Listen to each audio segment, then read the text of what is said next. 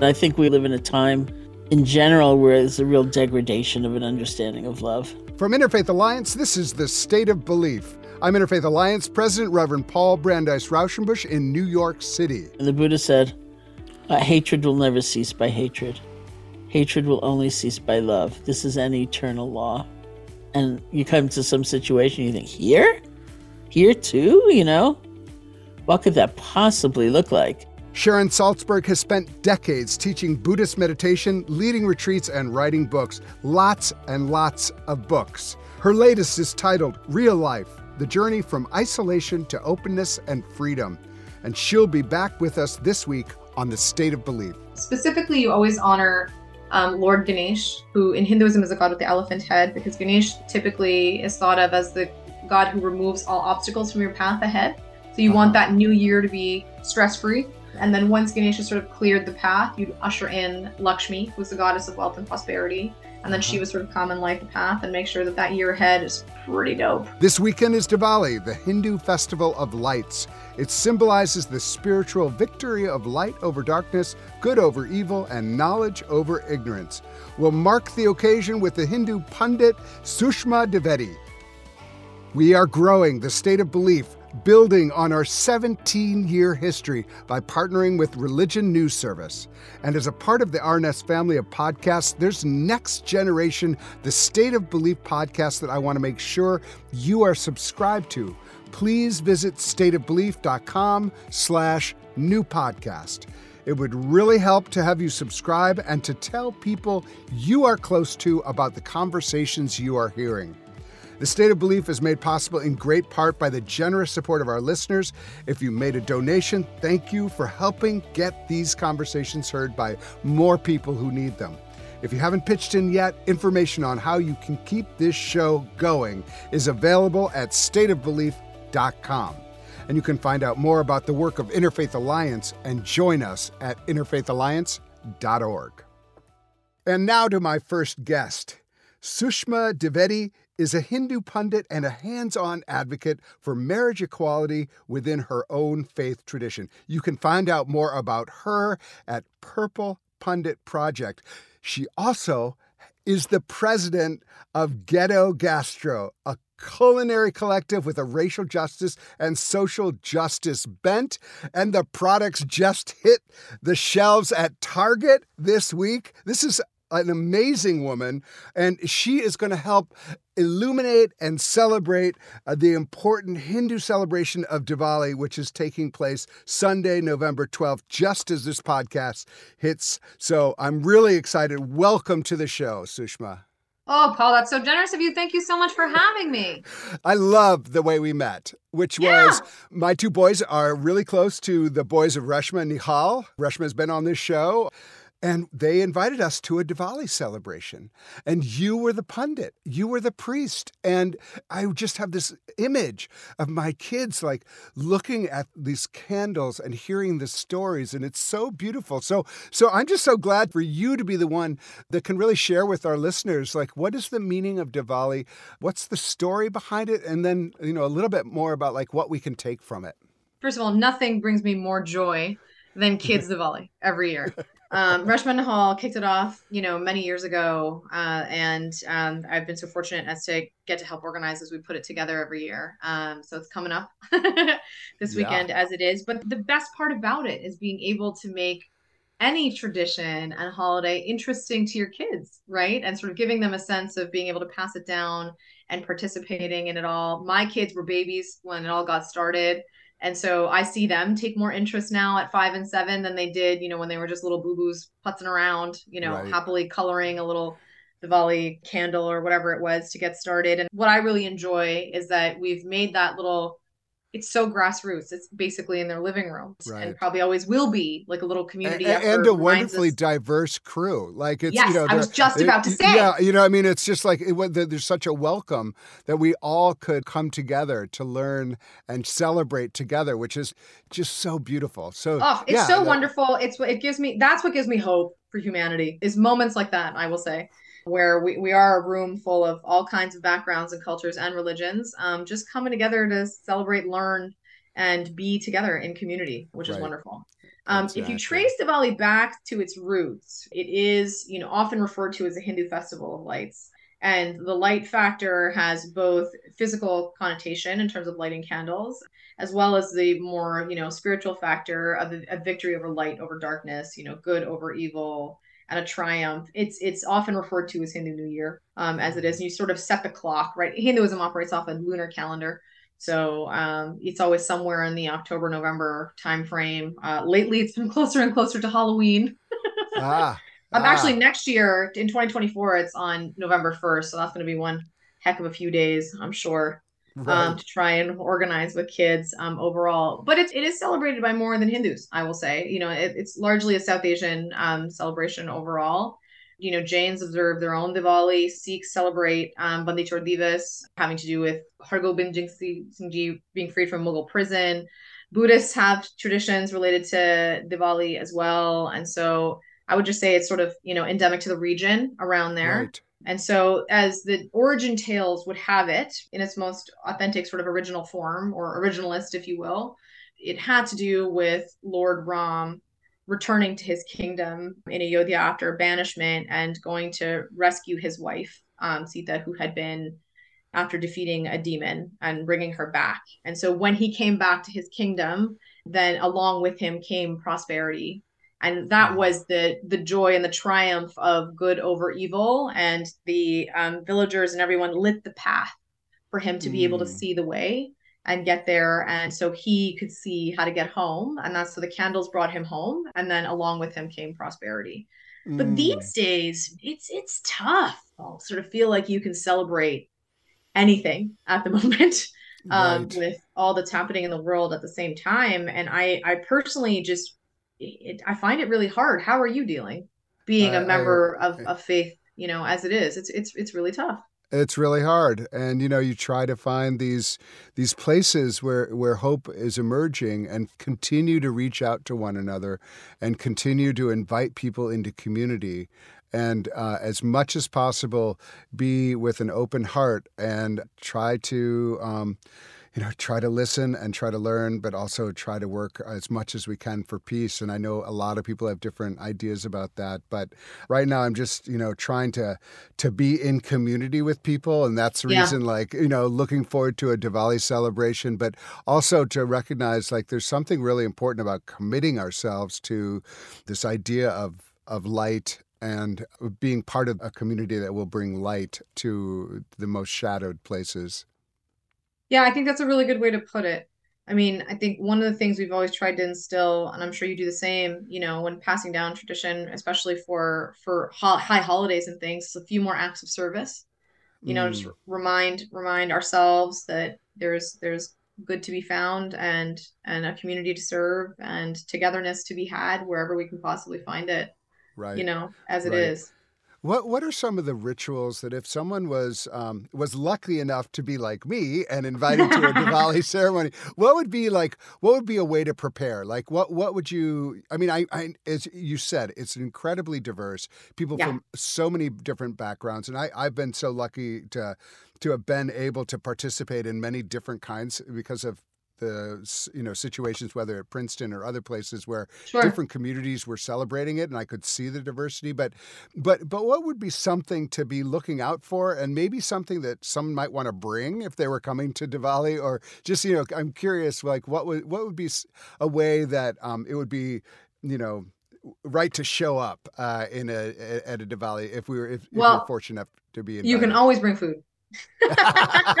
I think that's like that is like the universal sort of for Yeah. all traditions. Like absolutely cross culture you can't offend anyone you know i mean Yeah, cross culturally yeah, acceptable okay. absolutely i'll tell you some of the things that i feel like are always um, universal human truths right and i'm sure it's true of, of any celebration more than diwali but when you kick off diwali right you got to clean your house your home Uh-huh. has to be clean um, as it is you got and it's part of the purging i think if you start to celebrate Right. look for look ahead to a new year um, and so traditionally you'd clean your house you'd um, you'd get together some sweets and put together a couple things that you'd want to try and, and accomplish or acknowledge in the year ahead good health education respect for learning Uh-huh. you know all the things that you'd want to accomplish or like what's coming up that you'd want to usher in right as it Right. is And then as your family sort of centers around for um, prayer or whatever ritual it is that one follows, all those things are honored.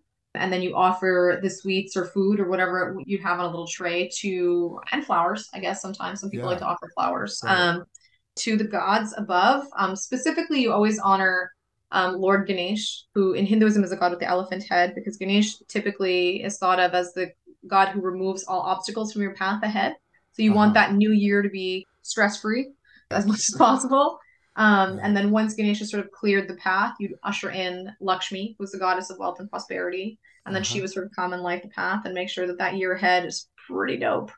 Um, mm, yeah, pretty but dope. lots of food, I, I would say. Litur- that pretty dope is a liturgical term. I, am pretty sure Indeed. that's a. I think that I, I, think that's really beautiful, and I, I, I do think whether you observe a, a formal religious tradition, the idea of making space for something new and then actually the intentionality of like identifying those things and then lifting it up and whether that is to Ganesh or to whatever your tradition is I do like the Absolutely. idea that these are these are spaces. We could talk about Diwali for a long time but I do want to get you you have such an interesting way of getting in this. I think that you you didn't like you you have another job you have a whole life and and then how did you get into this? How did you become a pundit? I mean I think that this is in your blood but it yes. not necessarily something that your parents said you must be a pundit and that's the last thing. That's it you know i mean this is something you all. decided you had to do. I did and i sort of felt as as cliche as it may sound i feel like i i felt a little bit of a calling.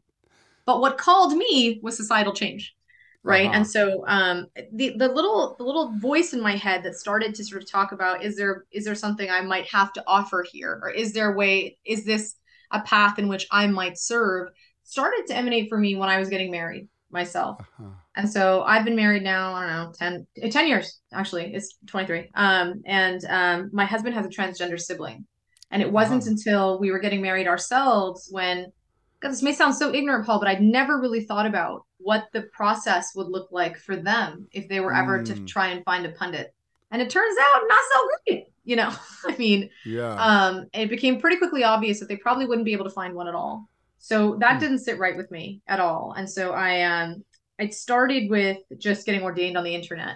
And then i didn't really do much about it. And then a couple of years later uh it was 2016 and the world was arguably a dumpster fire at the time. And i saw mm. that um you know rights were really starting to be questioned and taken away. And i was really quite fearful. And i had just had our first child.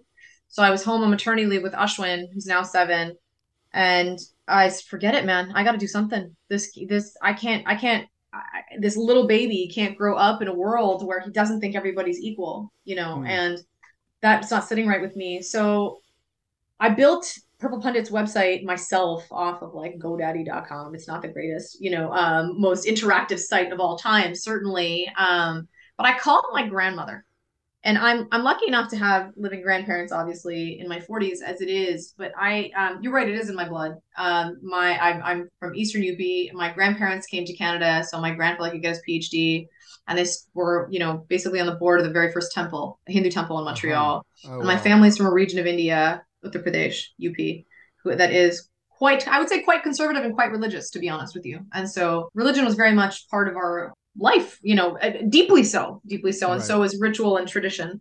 So it wasn't necessarily a far leap for me to sort of venture more into the family way, if you will. But I called her and I said, listen, I really feel like I could do something here and I want to help gay people get married. I want to train more like a little bit more effectively and and spend some qualitative time. Will you help me? And to her credit, you know, my grandmother was very much like, huh, yes, I will help you because mm. everybody should be able to get married because everybody should have children. And, and, she was like, listen, the more people out there who are getting married and having kids, the less people will be out there dating because that's really the silliest part. That's one perspective. Yeah, that's yeah, I mean, I'll take the however win. you get there. Yeah. Exactly. However you get there. And so we'd spent probably about six months or so, maybe seven, training, you know, and um, if she didn't like my Sanskrit, she'd tell me to start again if uh-huh. she thought that you know wow. i could i could do a better job when it came to verses and scripture and on interpretation yeah. we'd take it again you know and yeah. so she's a tough coach she's a tough coach and so when we walked by the time that little period of time was over I had a pretty good sense of how I wanted to make a Hindu wedding ceremony a little bit more progressive and inclusive while still maintaining all the tenets that I knew to be beautiful and true. Yeah. So I have her to thank for that. Yeah. And then a couple of years later, fast forward to 2018, I was having our our second son, Nyan, and this is such a fluke, Paul, but I ended up officiating a wedding in the hospital while I was in labor.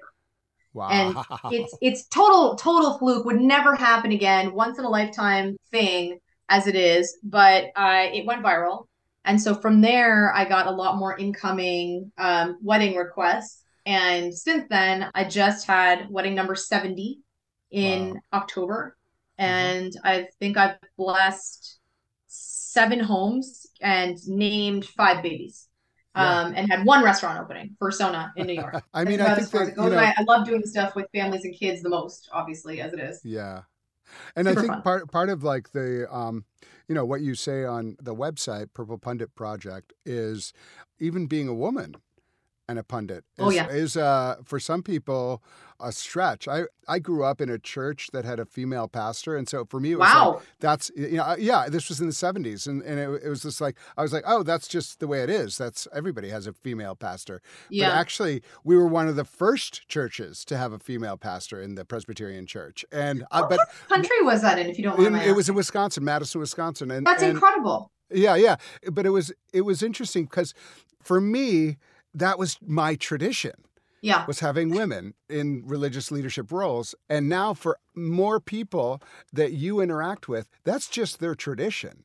You know, that's what they know. You know, and yeah. I think that's the revolutionary part of it. It's like it's done in a way that's providing essential spiritual services, mm. but it's mm. by a woman who is open to um, all kinds of gender and all kinds of equality. And it's just done in a way that uses the tradition and brings it in a, the most loving way into the real lives of people.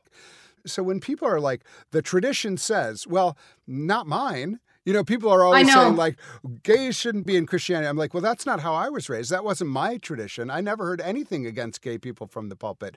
And so like I, I think that, you know, the people who you're working with will have an understanding of Hinduism as actually a place where they can have a home Whereas like other people would say they can't have a home there. Well, I just think you know, and really don't you important. find that interesting? I think that the the the part that's always I found most fascinating, you know, the deeper I, I and longer I do this is how much gatekeeping is really at the hands of who is at the pulpit.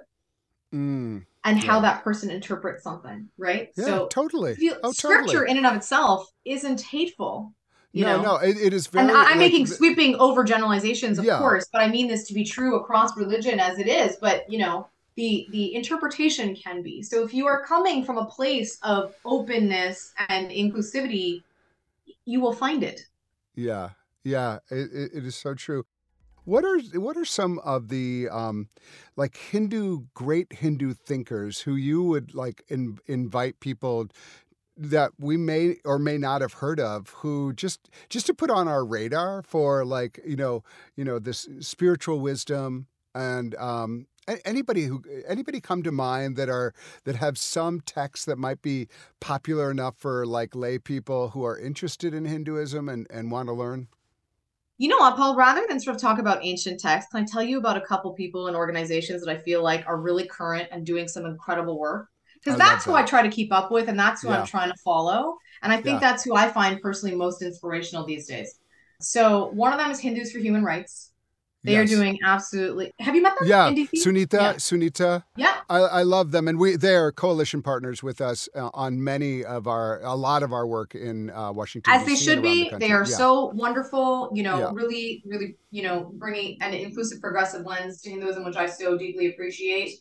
Um, yeah. I think Sadhana is a great organization yeah. as well. Um, I have, uh, you know, a couple of other friendly, progressive, inclusive pundits who I stay in touch with closely is Dr. Raja who's on the West Coast primarily, but some flits around a little bit. He's a global nomad, if you will. And um, I equally try to keep up with Pratima Dubey. Um, she's based here around in the New York area instead. I love the Broom Street Ganesh Temple. It's such an environment of like wonderful peacefulness um, and a great little respite in New York City. Oh, um, oh, if you're looking that. for a moment of peace, um, as yeah. it is. But I think part of the reason why I try to look at more, um, you know, inclusive takes and how we're we're advancing Hinduism with a more progressive lens is in the hope that ultimately we can all stop describing ourselves as progressive and that will just be the norm. Oh, listen, you don't have to talk to me about you that. Know? In my, you know, I mean, honestly, yeah. this, you know, that I, I almost resist it with my faith. It's like, yeah, I mean, okay, progressive meaning I want to move forward, but actually, like, I know, I don't need a descriptor of the way I practice my faith.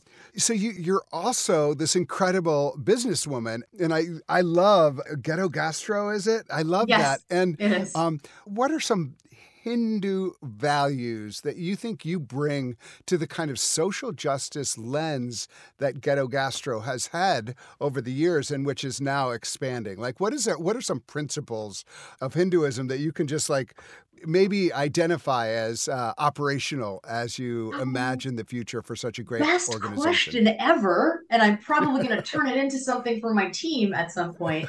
Um, I will say, so Ghetto Gastro has been around for like 10, 15 years, right? Like they they got started out of the Bronx. Um, it's where all three of the founders are from. It's two chefs and an artist. They're very committed to community and breaking barriers and, and educating about racial justice and social justice what brought me to it and where I knew that this had to be the next gig for me was being able to advance that. And we had a very shared mission of wanting to make sure communities of color had better access and options when it came to nutrition in particular.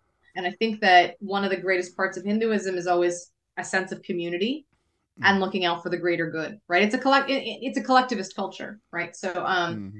So that's one of the things that I think I, I very much bring to Ghetto Gastro and trying to bring us along, but it's a shared value. Um, and that, you know, my dudes were already committed to it from the very beginning. And it's nice to be able to amplify that.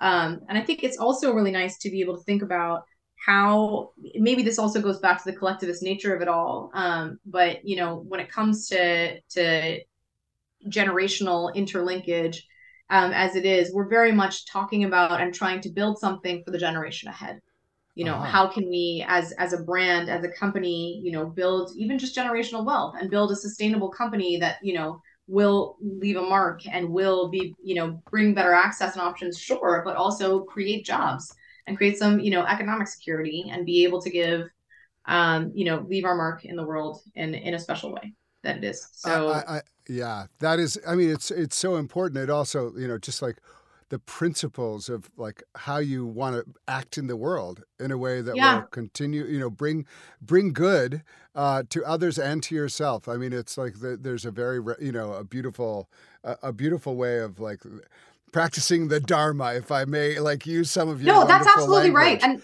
you i know, um uh, I, I feel quite fortunate to be you know at this stage of of my career and life where I found a job for myself that truly helps me live my values every day.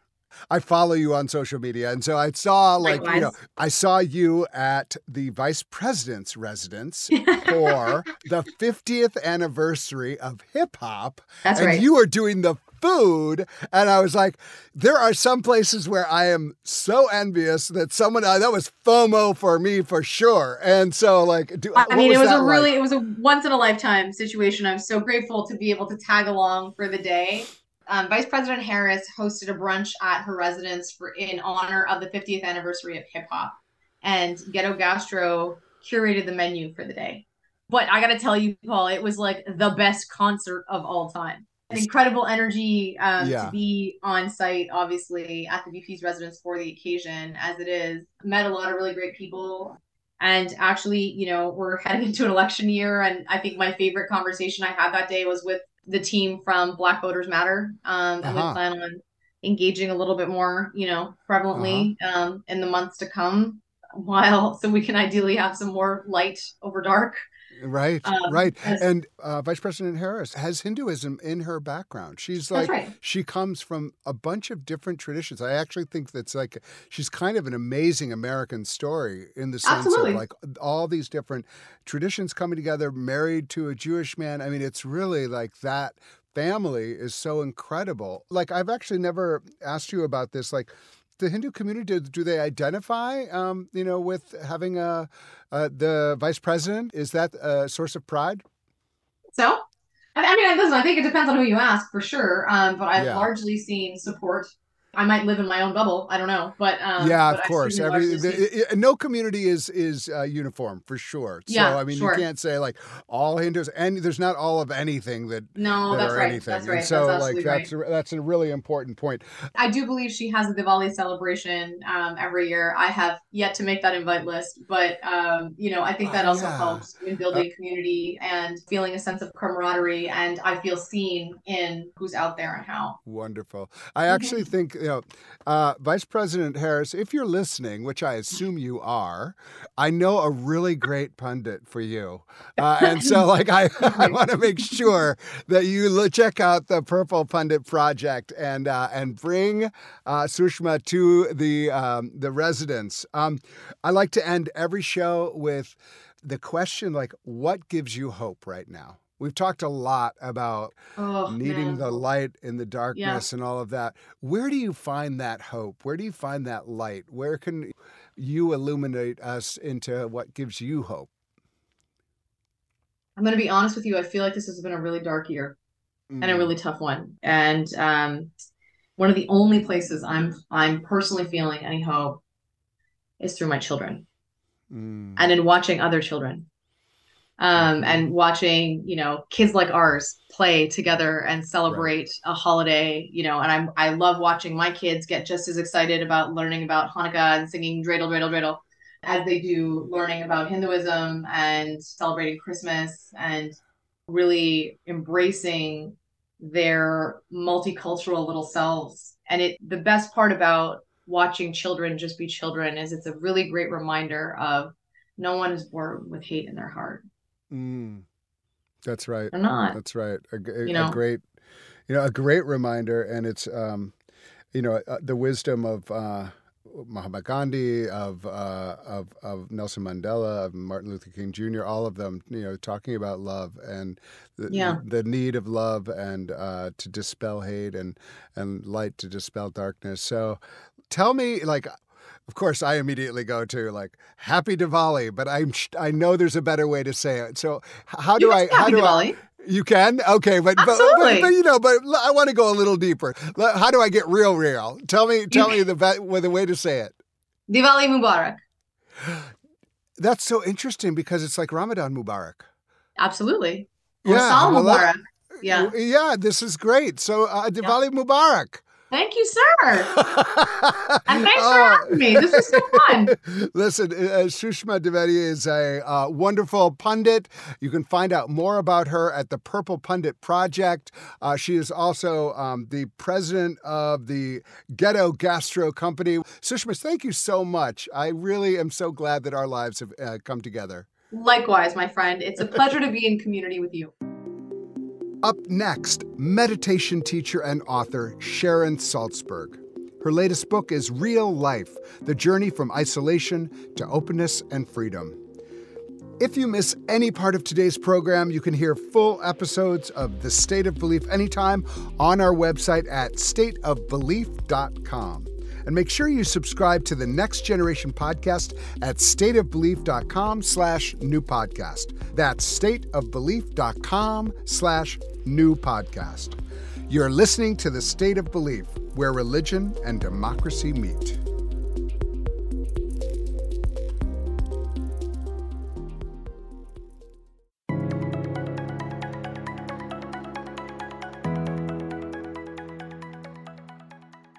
Sharon Salzberg is a central figure in the field of meditation, a world renowned teacher and a New York Times best-selling author, bringing Buddhist wisdom to contemporary challenges. Sharon co founded the Insight Meditation Society in Massachusetts and has been leading meditation retreats around the world for over three decades. She was with us at the very start of this year and since then has published not one, but two vitally important books. Real Life, The Journey from Isolation to Openness and Freedom came out in April and couldn't be more timely for how so many of us find ourselves feeling and living right now. She's also just released Finding Your Way Meditations, Thoughts, and Wisdom for Living an Authentic Life. Sharon, I am so glad to be talking with you again. Welcome back to the State of Belief. Thank you so much. It's great to see you. Sharon, I'm starting every show right now with the question, How are you doing? And I know that um, this has to be a t- difficult time for you personally, just like it is for so many of us. How, how are you doing? I'm doing okay. Thank you. Uh, I felt like in the um, beginning of uh, this terrible period of which I, I would mark with uh, Israel and Hamas. Um, yeah. It brought up a lot, interestingly enough, from my childhood because uh, when I was nine, I moved in with my grandparents. My mother had died, my father was gone, and um, and living with them, there were any number of relatives kind of coming through who were really like pretty crazy, and uh, and my grandparents would always say, "Oh, you have to understand." You know, they were hiding under the bed when they watched their their mother get killed. You have to understand they hid in the closet for so long, and you know, like uh, many of us from you know every ethnicity and, and race and so on have uh, that kind of inherited trauma, and that happens to be mine. You know, so mm. it, it was very much relevant. Now I'm just like, uh, I wish I could help ease others' suffering, you know, in a, an effective way. And uh, it's hard to know what to say, what to do, if simply being together and uh, honoring that is the way, or or if there's actually a, a different activity. I did find uh, I had this conversation with Dan Harris just we were having dinner together, and and uh, he later put it on Instagram, which I really appreciated, which was, you know, the worst feeling for me is that sense of helplessness. And when I reach that in in my uh, introspection, then I, I really feel compelled to do something. And it's something in my own orbit, reaching out to a friend or checking in on somebody or thanking somebody that I've maybe been a little neglectful of, something like that. And uh, and that's an important thing also. Yeah. Yeah, I, I, I agree completely on the helplessness. It's really is like, so what do we do? What do we do? What do we do? Uh, just, you know, for Interfaith Alliance, one of the things we put out just in the last week was um, a pledge that we would show up for one another and that if we saw Islamophobia, if we saw anti Semitism, no matter who we were, we were going to speak up, we were going to show up, and we weren't going to uh, allow that to destroy our communities in in this country and in our states and in our cities and in our towns.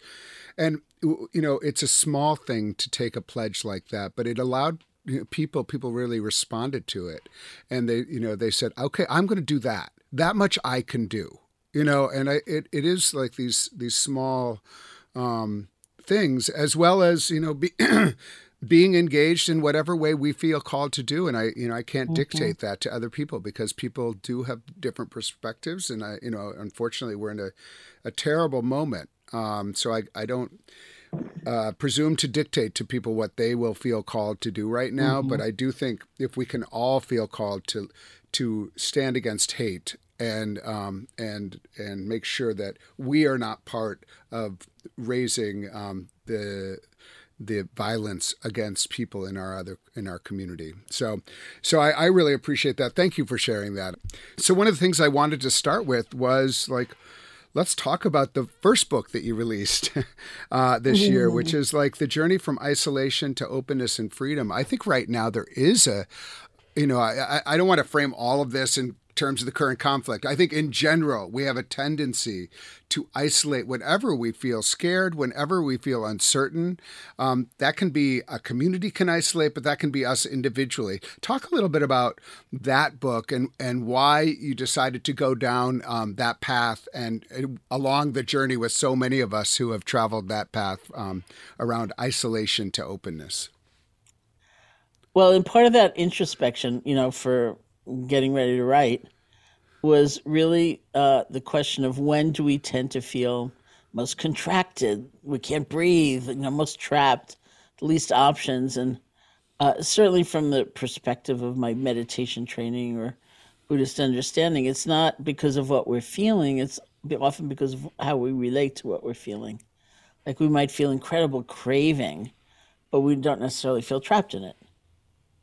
You know, we might feel anger, but we're not defined by it and mm. overcome by it.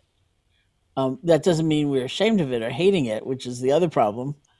Uh, but we have a whole different relationship to it, and and when do we feel open and connected and free and and that you know really came down to love and loving kindness and compassion and generosity and uh, so I wanted to write a book about that journey and and the journey was interesting in itself like what do we take with us on the journey? What do we leave behind?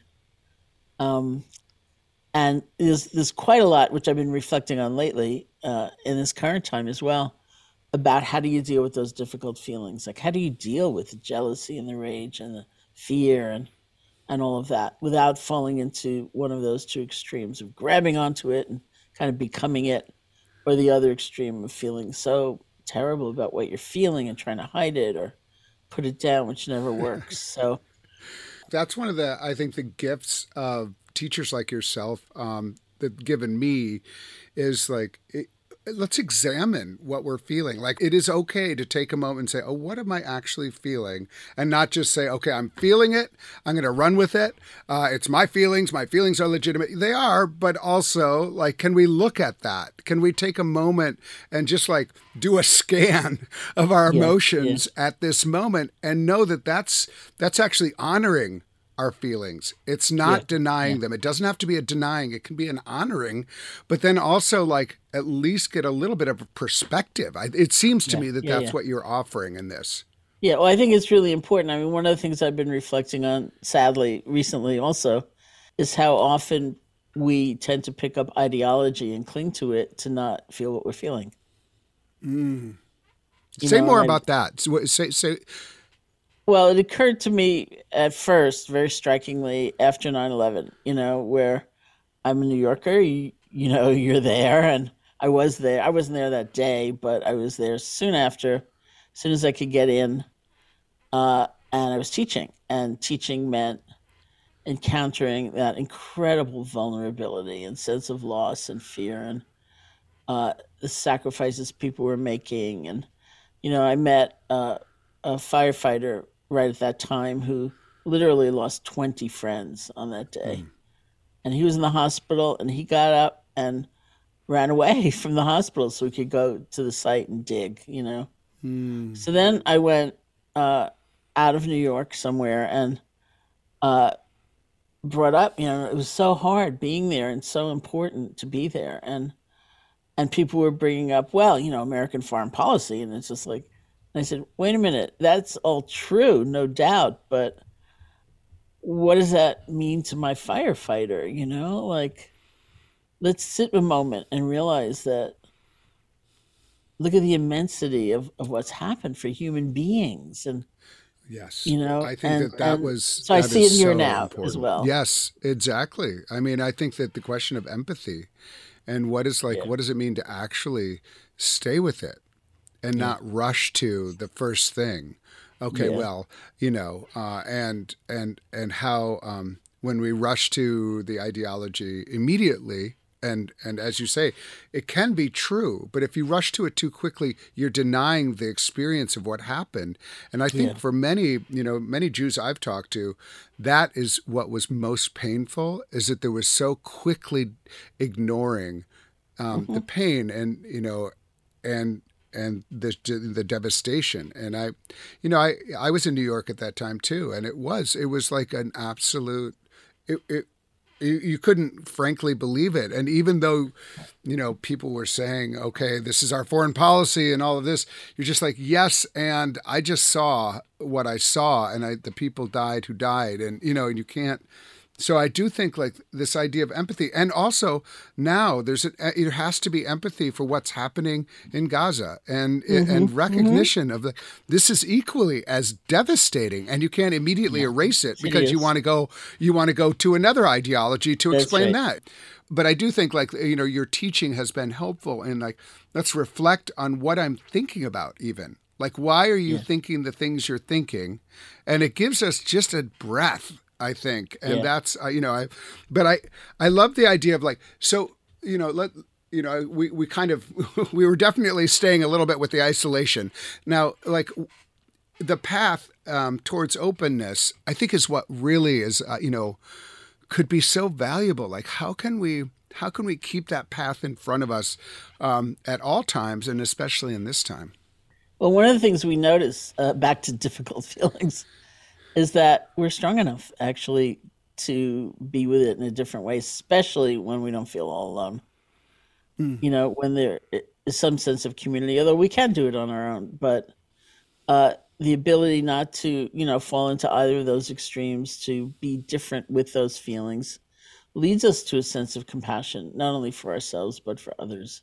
Because mm. instead of calling those feelings bad, we realize they're painful mm. and they're so limiting. You know, life could be so much bigger even when it hurts, you know, it could be so much bigger and more connected and caring. And uh, we discover that when we actually put it into practice. And we take little steps, you know, toward kindness.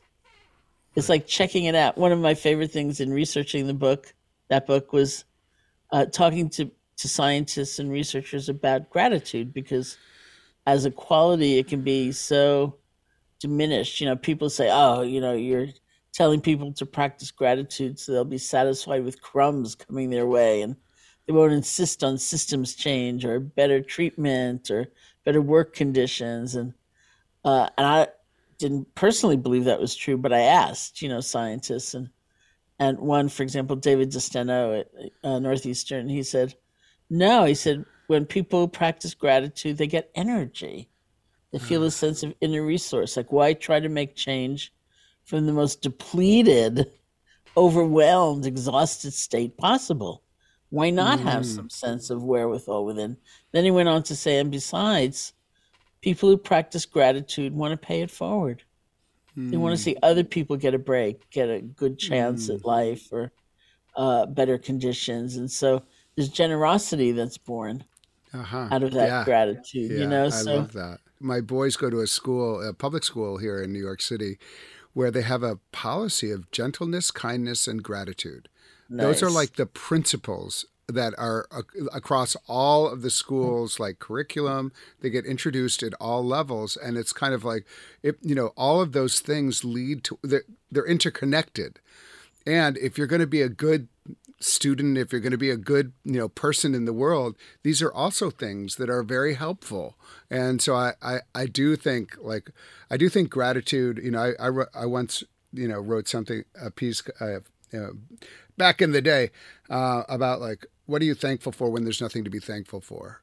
And you know like you know face of of, uh, of a death of a parent uh, you know all these things. And then it's just like this affirmation that life is worth living even and that mm-hmm. and that you know you are alive and you have the potential um, to to be in connection with people and um, so as we come up to Thanksgiving, I mean this is really an important idea. Talk to me a little bit um, about this new book, which you know, finding your way. Please Please, I, I think we're. I, I think I. I was going to say, tell me where to go, but I know. I think that's opposite of what it's supposed to do. Yeah, you're. You can't live. But meditations, thoughts, and wisdom for living an authentic life. Finding your way. What is the, tell? tell what was the spark for this book? And then, and then, what? What? What did you learn? The spark for this book, actually, ironically, uh, the the last day I was in New York in March 2020, not the last day, but when I decided to leave New York in March 2020, uh, I was having lunch uh, with an editor who had asked to, to meet with me. And um, I had just taught a class where anxiety was like massive. This was, this was, by the way, the pandemic was uh, real in New York City. It was very real. Lockdown was probably about to happen. I mean, it, it was, was, about very, to happen. Was, it had not that was yet a very happened. scary, very scary time in New York. It was a terrible time, and it was March uh, 9th that we had the lunch, and and the whole time we were having lunch. Uh, she doesn't know this, so I hope she doesn't listen to this podcast. You know, uh, she was proposing the idea of a book, a gift book, an illustrated book, a small book, lots of small passages, and and the whole time we were having lunch, I kept thinking boy, this table, these tables are really small. and nobody really quite knows how you catch these things. Yeah, right. Maybe I should right. go up to Massachusetts for two weeks and ride it out, and Yeah. uh, you know, until it's over. And so it was during that lunch I decided to to leave town, which is very ironic. And I had said to her at the time, I don't know, you know, like it's not really my thing. And and she said, No, no, you should really consider it. Um, Thich Nhat Hanh has written two, Pema Chodron's written one. They're very accessible to people. It's very available to people. So I came back up here. I'm in Massachusetts right now, and uh, months later, I woke up one morning, and I thought maybe she was right. You know, like uh, attention spans are not great right now. There's so much going on, uh, so much unexpected. Like maybe just a, a book you can pick up and read like one paragraph. Would be really useful. And so that that was the birth of the book. I called her and I Uh-huh. said, he's still interested?" Great. I mean, I, I think that, you know, the, the idea of, I do think the idea of finding your way, it's like a, just that, just that idea in life is like, what am I meant to do? How can I recognize guideposts along the way? Um, you know, and, and the, the idea of an authentic life. Can you say a little bit about like, what does authenticity mean to you? Uh, I think it means something different than the conven- to me than the conventional understanding, perhaps, because sometimes we use the word authentic to mean um, reckless. You know, like if somebody can be mean, but they're honest about it. You know, they don't they're not fluffing it up or pretending to be other than mean spirited, and, and we think, oh, what an authentic person, but we don't think, uh, really, is that the greatest potential which one can manifest? You know, like how small are you defining life?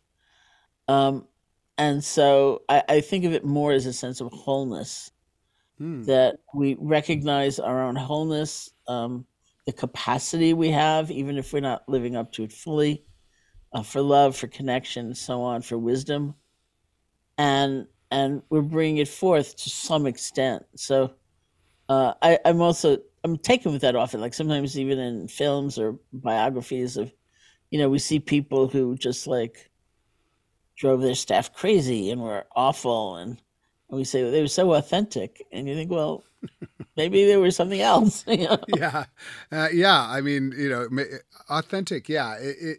I I like the idea of authentic as whole because it. You know, if you bring in, if you bring of all of you, then that's the only thing you can do. You know, I mean that, Yeah. and all Yeah. of you. No one else is all of you. Yeah, You know, I mean, so I, I I like the idea of that wholeness. Like, no one else is all of Sharon Salzberg. No one else is all of Paul Raushenbush. No one else is all of the listeners who are listening right now. And so that's what it means to be authentic. What are some of the like? Throughout the book, I know you have uh, a lot of different meditations and and uh, wisdom. And what are some of the pieces that you most want um, our listeners to hear, like as they're trying to find their way right now? uh, I think things like uh, loving kindness for oneself, Hmm.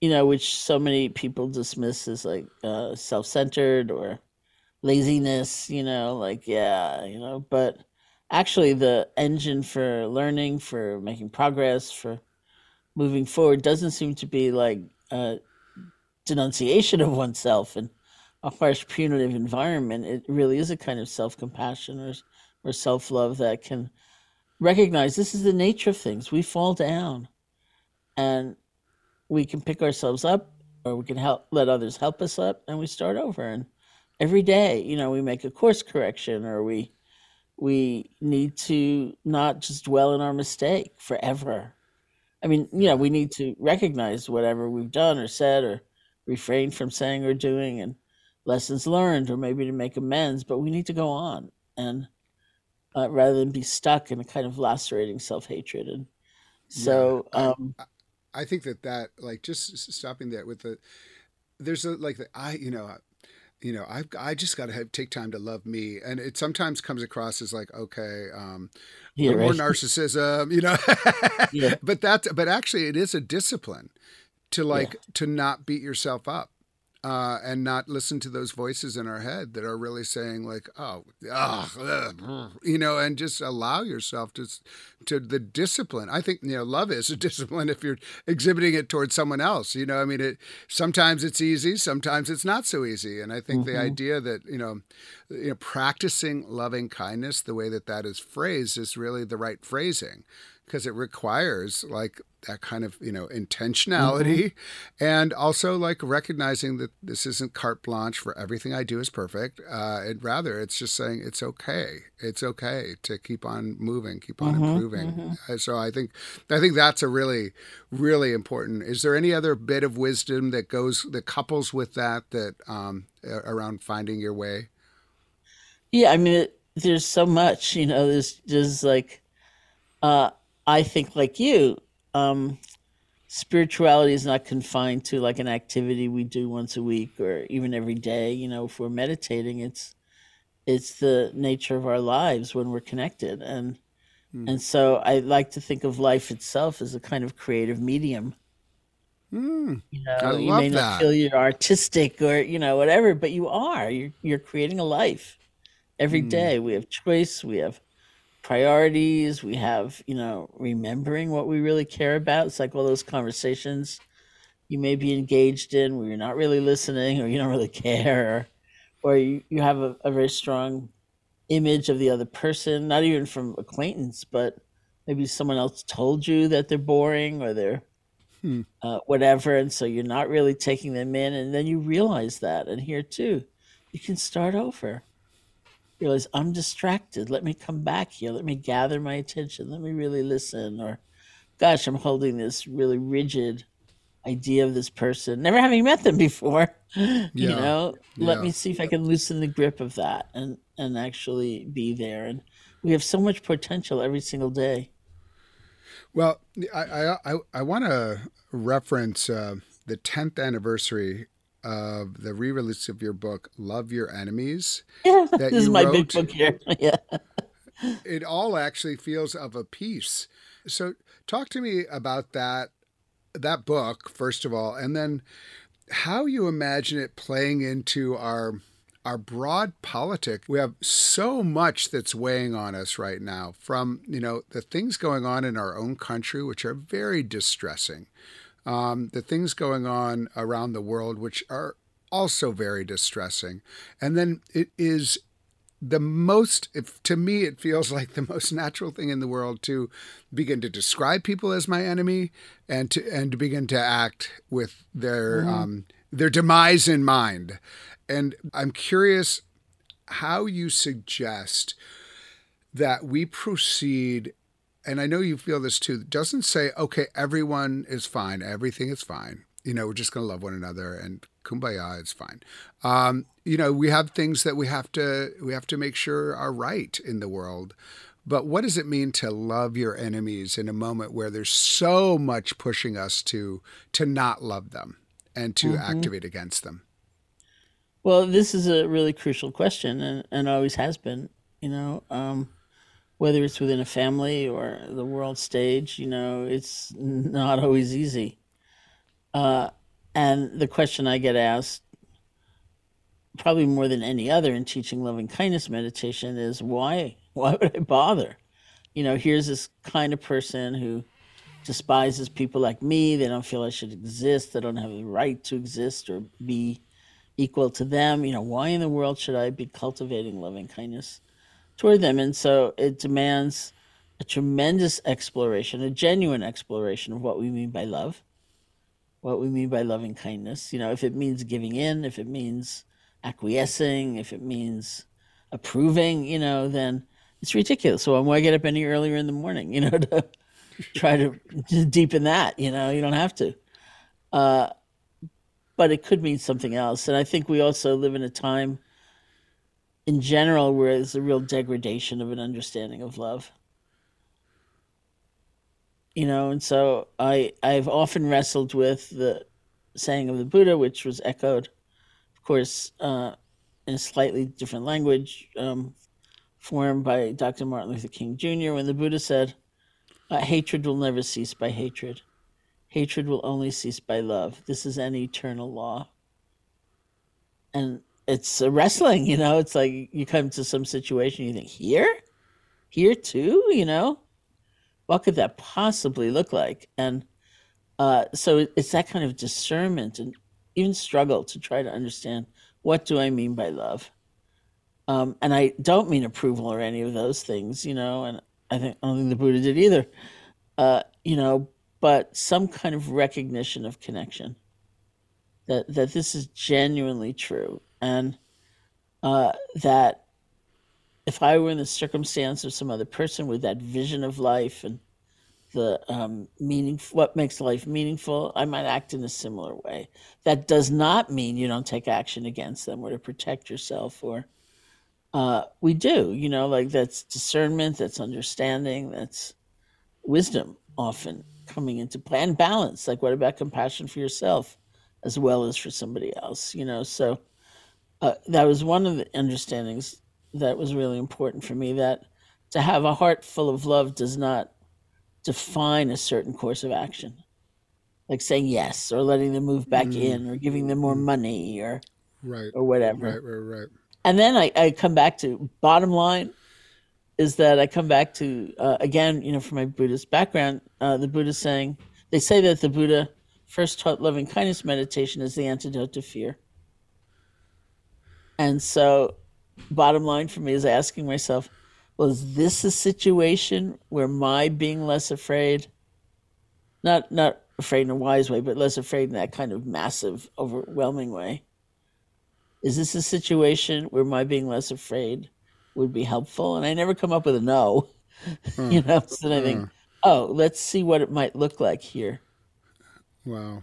Oh, that's that's so helpful. I I think that that is um, all of that about you know connection and you know just recognizing humanity, which is really hard uh, sometime when you have decided to demonize and um, and put them as the enemy, and um, but recognizing humanity and um, you know. I, I, think it's it's so helpful what you've been saying. I, I'm ending a lot of my conversations right now by asking um, guests what gives them hope and I'd love to ask you that right now. Uh, I have a lot of faith in the resilience of the human spirit. And so that gives me hope. And my meditation practice certainly gives me hope. And it just keeps helping me open. And, and uh, youth gives me hope. I want to see more photos of your kids in their Halloween costumes. and uh, life is happening, you know? Mm. Hmm, life is happening. I love that. That's your next book title, by the way. Uh, you know. Thank you. I'm gonna write that down. Sharon Salzberg is a globally known meditation teacher and the best-selling author of many books. Most recently, Real Life: The Journey from Isolation to Openness and Freedom, and Finding Your Way: Meditations, Thoughts, and Wisdom for Living an Authentic Life. On top of that, her book Love Your Enemies, co authored with Robert Thurman, has just been re released in a 10th anniversary edition. Sharon, thank you so much for being with us again on The State of Belief. It is so good to talk to you. It's great to talk to you. Thank you. And that's all the time we have for The State of Belief this week. Be sure to subscribe to the new and improved podcast called The State of Belief at Apple Podcasts or your favorite podcast platform, or at stateofbelief.com slash new podcast. Subscribe to The State of Belief today. We need your help keeping the State of Belief growing. I hope you'll consider being a partner in this crucial work by making a financial contribution today. Information on how to donate is available at stateofbelief.com. That's stateofbelief.com. And if you're getting something out of this show, share it with friends and family. Let's get more people listening and keep these conversations going. Follow us on Facebook and Instagram at State of Belief and share the state of belief with the people in your networks. The views and opinions expressed on this program do not necessarily reflect those of Religion News Service or Religion News Foundation.